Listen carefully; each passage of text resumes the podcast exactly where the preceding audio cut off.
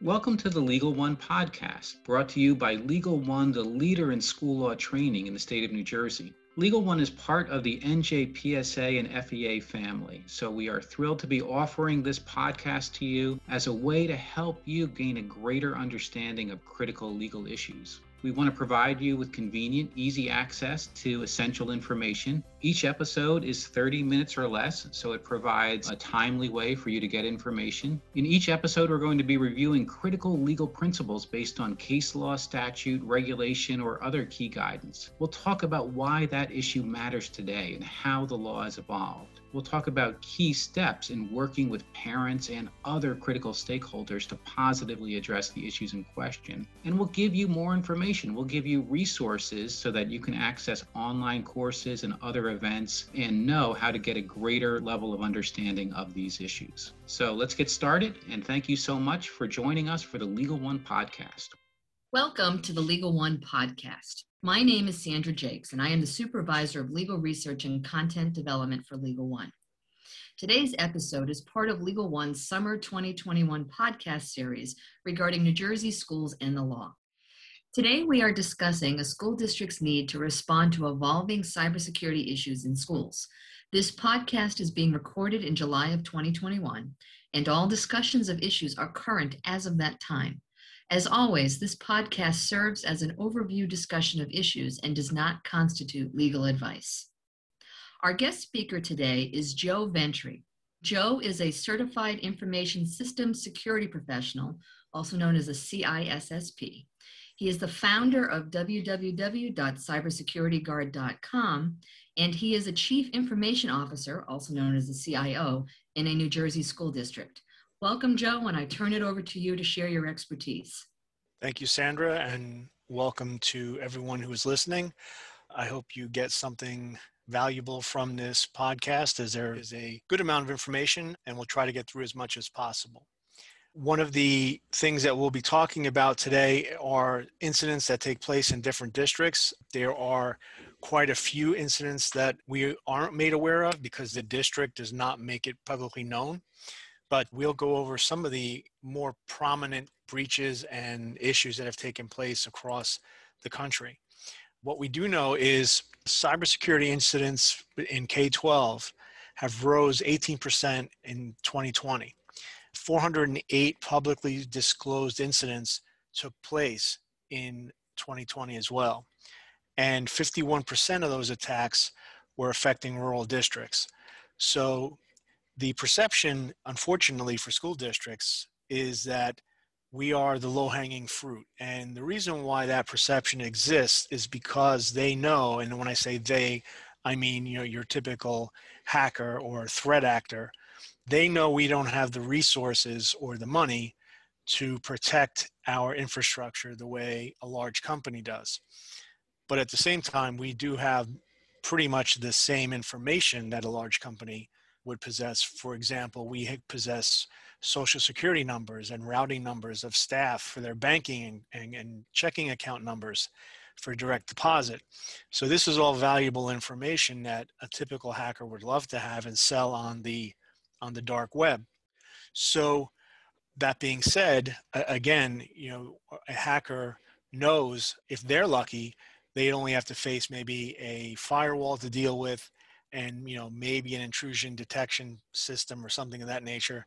Unfortunately though most districts don't have anything that sophisticated. So again the perception is it's easy to get into a school district and take the data you add to that that a lot of the threats now if not most of the threats come in through email that makes the threat vector which basically means how ways for them to get in much larger just as an example, the Miami-Dade County Public School System in Florida experienced eight distributed denial of service attacks on the same day. And in a, in a few minutes, I'll get into what a distributed denial of service is. It basically impacted 170,000 students and teachers. And after some investigation, they determined that it was launched by a 16 year old student who actually purchased the attack through an online service because believe it or not, some of these attacks can be purchased online. So that was what Miami Dade had experienced. in Fairfax County Public School System in Virginia. They had a ransomware incident. Basically, what happens with ransomware is you get an email, you click on a link, and the malware goes out and encrypts all your data. And encrypts means it kind of locks it up. And you get this lovely screen that says, hey, your information and your data has been encrypted. If you want to get the data back, you have to pay a certain amount of money, and it's usually in Bitcoin, if, if not always in Bitcoin. And you only have a certain amount of time to pay the ransom, otherwise, you're going to destroy the data. It's been in the news quite lately. Uh, you, you've seen some major companies being hit with ransomware. And the conversation now is really should we be paying the ransom? There's even talk of making paying ransomware demands illegal. I think that's easy for some legislators to say, but when you're a small company and you have all of your data has been locked up and there's no way to get it back, and maybe paying the ransom is the only way to get it back, I think sometimes some exceptions need to be made. In the case of the Fairfax County breach, the assailants were never caught and the data was actually stolen in addition to being held for ransom. So 190,000 students' information ended up on the dark web. And for those of you who don't know what the dark web is, basically the dark web is exactly what it sounds like. It's it's the internet but the dark version of it. You can buy anything on the dark web from drugs to fake IDs to uh, anything you can imagine. So again, 190,000 student records ended up on the dark web, which created a whole host of other issues for the district. And the last example I wanted to give you was Baltimore County Public School System. Again, it was a ransomware attack. It was so severe that students and staff were advised not to use district equipment. So if they had district equipment in their homes, they were not to use the equipment and teachers were actually advised to avoid using the school email, even if they were going to check it from a personal device, because there was some fear of they had not tracked down which email or where the ransomware got in. So they didn't want the ransomware to spread to outside of the district network. So the district advised everyone to just stay off of everything, quite frankly. And this attack pretty much blasted them back to what we would consider the Stone Age, where, you know, hey, people were using phones instead of email and, you know, sending faxes and things like that. So it's a very serious issue. It's an issue that a lot of school districts, especially in New Jersey with your smaller districts, where you might find a superintendent who also acts as the IT person or a BA. I happen to know of a, of a small district where a BA is also the IT person. I understand the limitations that a small district may have, even large districts might have, in regard to getting the proper IT staff in place. But when it comes to cybersecurity, you really can't have a you know part-time person doing it. You need someone who's dedicated, someone who understands not only the, the viruses and the threats and the malware, but also the response. How do we respond? How do we, you know, what do we put in place to prevent? It's not about reaction. It's also about being proactive. Things like that need to be considered because at the end of the day, the question is, do you want to spend $500,000? And this is just an example. No one panic, please. I'm not saying you need to spend 500,000. The question is, do you, would you spend $500,000 now to protect the network or would you, would you pay $2 million to get the data back in ransom? Well, you know, that's uh, something that every school district hopefully doesn't have to ever deal with but that's kind of what you're looking at. It's almost like insurance on your car. You may never use it, you may never need it, but hey, when you have that accident, it's great to have the insurance. So you want to be careful because it is a new thing and and there are a lot of brokers talking about and offering it and some brokers tell their districts that they actually are already covered. You really need to look into that and see what that means.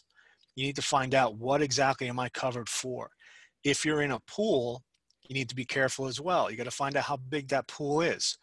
If it's a million dollar pool, that sounds great. But if there's 25 districts in the pool, and let's say 10 of them get hit in the same year, and they're hit for a large amount of money, when you go to get file your claim, there might not be much money left and you could have a problem. So you need to really get into those details and find out the details of your cyber insurance.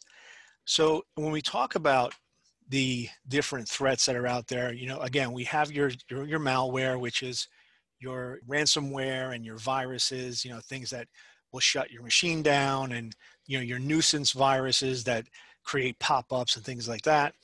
Then you have the distributed denial of service attacks, which I mentioned earlier. We have phishing, and then you have third-party errors, which is an interesting one as well. So when we we already talked about ransomware and, and, and viruses, so let's talk about distributed denial of service for a second.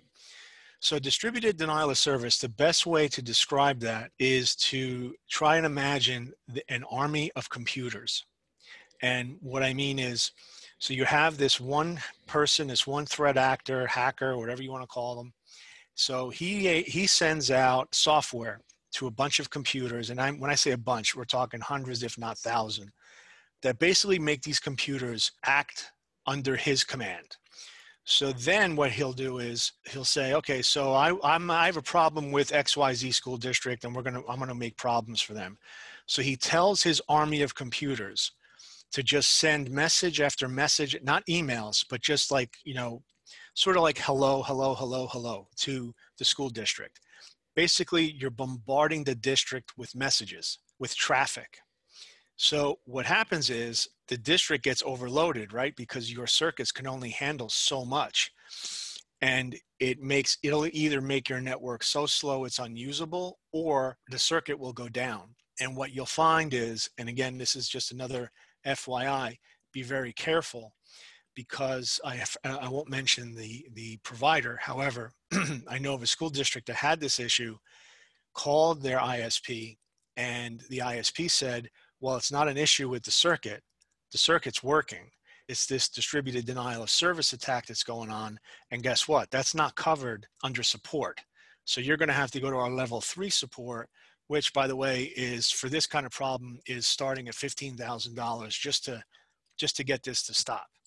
So when you're talking to your ISPs, and this is again, this goes back to what I mentioned earlier, how important it is to have somebody within your organization, or maybe not a full-time person, but someone needs to be your point person for looking at your contracts, looking at your terms of service, with these different vendors, seeing what they're responsible to you for and making sure that certain things are there. Because things like distributed denial of service, that's very real. And a lot of school districts have experienced that. And then to have that happen, to bring the, the network down, to cause a disruption, and on top of it, to find out to get it fixed, it's going to cost you thousands of dollars. Phishing is a email threat. Basically, what hackers do is they will try to hook you in where the, is with hence the name phishing comes in with sending an email that tries to to trick you into thinking it's either a legitimate email or work related email and they'll include links in there that take you to a website that might look legitimate asks for you for your name and your address and your social security and so on and so forth and then next thing you know you've just provided your information to a hacker or a malicious actor or threat actor and the last one I wanted to talk about in terms of threats is the third party error. Now, no one knows this better than Target. I'm sure some of you, if not all of you, remember back in the day, a few years ago, Target, at the time, the largest breach of data in American history. The hackers took, they got everyone's personal information, credit card information, expiration date, and the CVV code of the credit card. So it was massive. And the story that got out was what how that happened was Target called their HVAC vendor because they were having problems in one of their stores with their air conditioning units. The HVAC vendor had remote access to the store. It was the HVAC vendor that had the virus. It was the HVAC vendor that that had the vulnerability. So when the HVAC vendor connected to Target, it gave the hacker a way into Target. So again, that third party contract that you might have or agreement, you need to make sure that there's something in there that says if there is something that that they do wrong that causes your network or your institution damage, whether it's physical or just bringing the network down and causing work disruption, they are responsible. And you're going to get a lot of pushback. I've had that many battles, quite frankly, with different vendors, and, and some vendors I've walked away from who refuse to take on the liability. But it's a it's a real thing.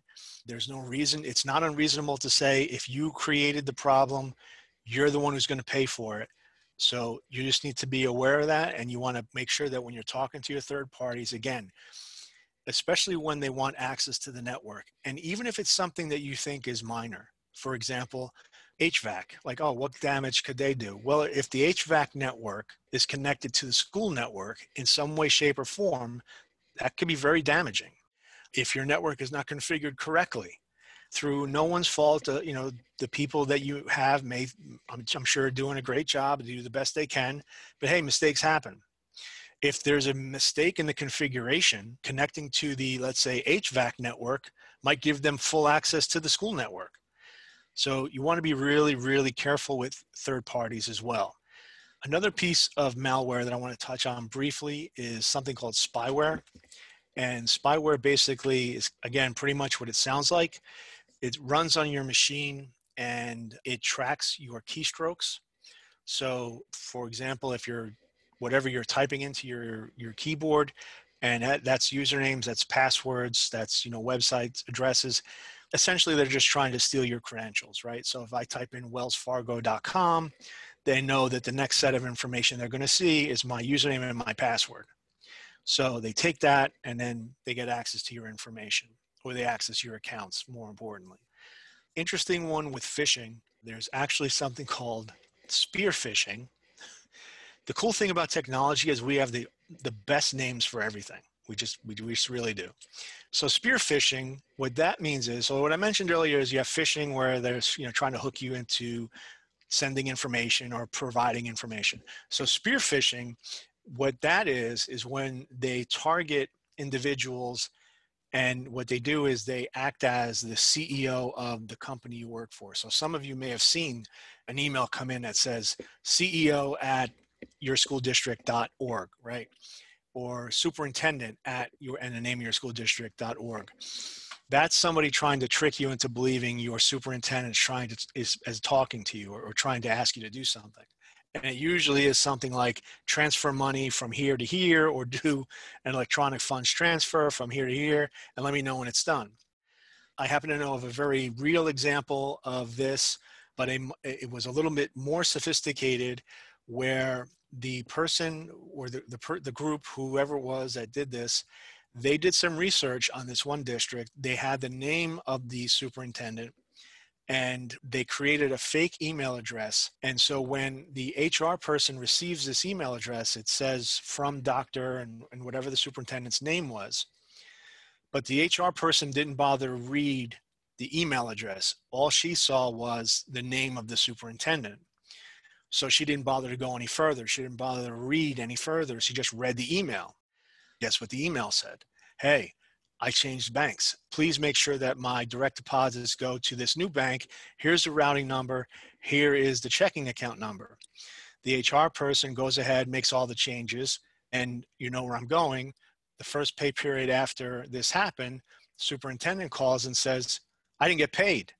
And it went started going back and forth with, well, you know, you asked us to change it. And when we looked into it, when they called me and they asked me to help them look into it, first thing I did was look at the email and I saw look at the email address. It's not your superintendent. And, you know, of course, everybody felt terrible and everything else. But again, you can't be just easily tricked into just because the name of the email says someone you know, you got to go that step further and make sure it's actually somebody you know, especially when it's talking about money. You know, that should be the red flag, even if it's something that you're used to seeing from your superintendent or your BA once in a while you know, just pick up that phone and say, hey, I got your email about doing that transfer or changing your direct deposit. You, I just want to make sure that's good. You know, you want to do that, just get them to say yes. it can't hurt because you just want to make sure before you make a mistake like that. So when we're talking about schools and cybersecurity, and we kind of touched on this a little bit earlier, first of all, obviously we are an easy target. students' social security numbers are extremely valuable. So the reason why students' social security numbers, especially the young ones, are so valuable is because the perception, and I've read a few, a, a few papers and I've sat in on a few discussions on from cyber experts on this. The perception is that the younger kids, like your kindergartners, first grade, second grade, probably all the way up to maybe even eighth grade, they won't use their social security number for probably till they're 17 or 18 when they're applying for maybe FAFSA for loans. So that's a good chunk of years that that number is not going to be looked at. And the hackers know this. So by the time you do look at it, the social security number and the credit of this child has been ruined. So that's what makes them so valuable because chances are that they can use it for a number of years and not get caught. You know, another thing about districts that makes it attractive to a hacker is that they believe that we have this tons of bandwidth available for them to use. And in some ca- in some cases we do. In some cases some districts have a lot of bandwidth. Why is that important to a hacker? Well, I as I said earlier, those distributed denial of service attacks, they take up a lot of bandwidth. So if they can turn your computers on your network into their little army, they can launch a really successful denial of service attack against somebody else. The other perception, which unfortunately I from what I've seen, is that educators tend not to take IT seriously at the level it should and it's true in some districts eh, it's i have seen it improve over the years and that's a good thing but you know cybersecurity takes it to a different level right so it's not about anymore it's not just about having your your technicians and your IT supervisor or even a director. Cybersecurity is again like i mentioned earlier is a different way of thinking. It's a different approach. Just because you have great server people and great desktop support people, that does not necessarily make them cybersecurity experts. So you again, you want to take it seriously, listen to your IT people because they are, you know, they're reading the trades, they're reading the articles, they're, you know, a lot of them are on the lists when there a new threat is released, they hear about it. So it's time for uh, IT to, uh, I like to say, it's time for IT to have a seat at the adult table and the last thing about schools that make them attractive to hackers is they know there's many devices, especially now with districts with one to one. So that means many devices means many ways in. So for them, that's a, that's a great thing. When you look at your infrastructure, again, going back to that many ways in, uh, so we could have Chromebooks, laptops, servers, personal devices, vending machines, don't laugh, HVAC systems, VoIP phones, Wi-Fi access points, routers, firewalls, video DVRs, tablets, anything that can connect to your network is a potential vulnerability. Vending machines, there was a, a, university that had, I don't know, a few hundred vending machines all hooked up to their network and they were being managed remotely so that the vendor would know if the vending machine was running low on Coke or was running low on different, you know, candies. They would know exactly how much to send out and when. Well, every one of those machines had a vulnerability. One of the college students caught wind of it, and you could take it from there. He got into their network and created a bunch of problems.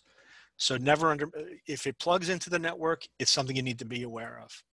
Passwords, very important. It's something that I've seen forever in education.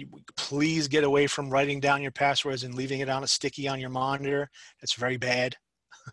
Don't share your passwords another popular thing in schools and not just in schools even in, in, regular business right someone's going on vacation and the immediate reaction is all right i'm going to give my password to to joe because he's going to be covering my calls. Well wait wait wait wait. We can forward his calls. Don't give you know don't give out any uh, passwords or we can forward his emails or we can you know let people give it a chance to enable you to do your job without giving out your password or getting someone someone else's information.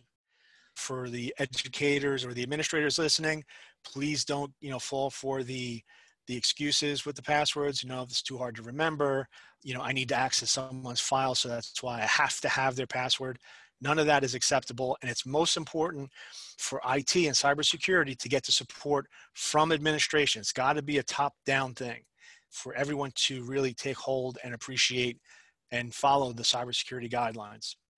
If something was to happen, you want to make sure you have an incident response plan in place. You want to make sure that you identify who is notified in the event of a breach.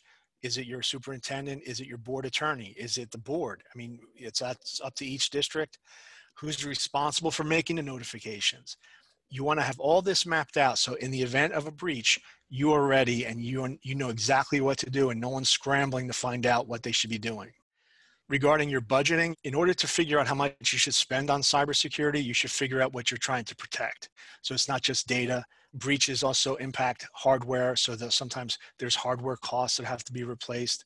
So you want to think about how much those things cost, assign values to them, and then maybe set that'll help you set your budget. You want firewalls, you want intrusion protection systems, prevention systems, detection systems, data loss prevention. This may sound like a lot. There are several packages out there today that come as that come with everything included. So just to finish up, as I said, data stored by the district needs to be protected at the same level as a private business. You want to educate your staff on protecting the data and what it means and why it's important. A clear incident response plan will help the district get back online as quickly as possible in the event of a breach. IT policies need to be strictly adhered to and enforced by the senior administration so that it, it's lead by example. IT directors and managers need to be part of the conversation at the central office level. Like I said, seated at the table. Cyber insurance will help mitigate the cost to a district, even in the event of an incident. And lastly, management of third party vendors is vital when the vendor is storing or processing personal identification information that's all I have in the speed round. So I thank you for your time and I'll throw it back to Sandra. Thanks, Joe, for sharing all of your expertise with us. If you would like more information about what you have heard today, you can go to the Legal One website, www.njpsa.org slash legal1nj. And you can also obtain a copy of a PowerPoint that goes along with everything that Joe talked about today, so you'd have the information in writing. That will also be available where you accessed this podcast. Check out the Legal One website for more Legal One courses, webinars, or workshops, and you can find out more information about Joe Ventre's organization at www.cybersecurityguard.com. Thanks for joining us. Have a good day and be well.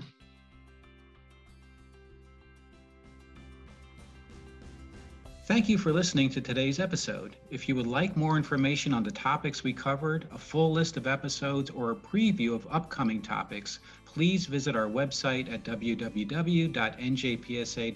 slash legal1nj.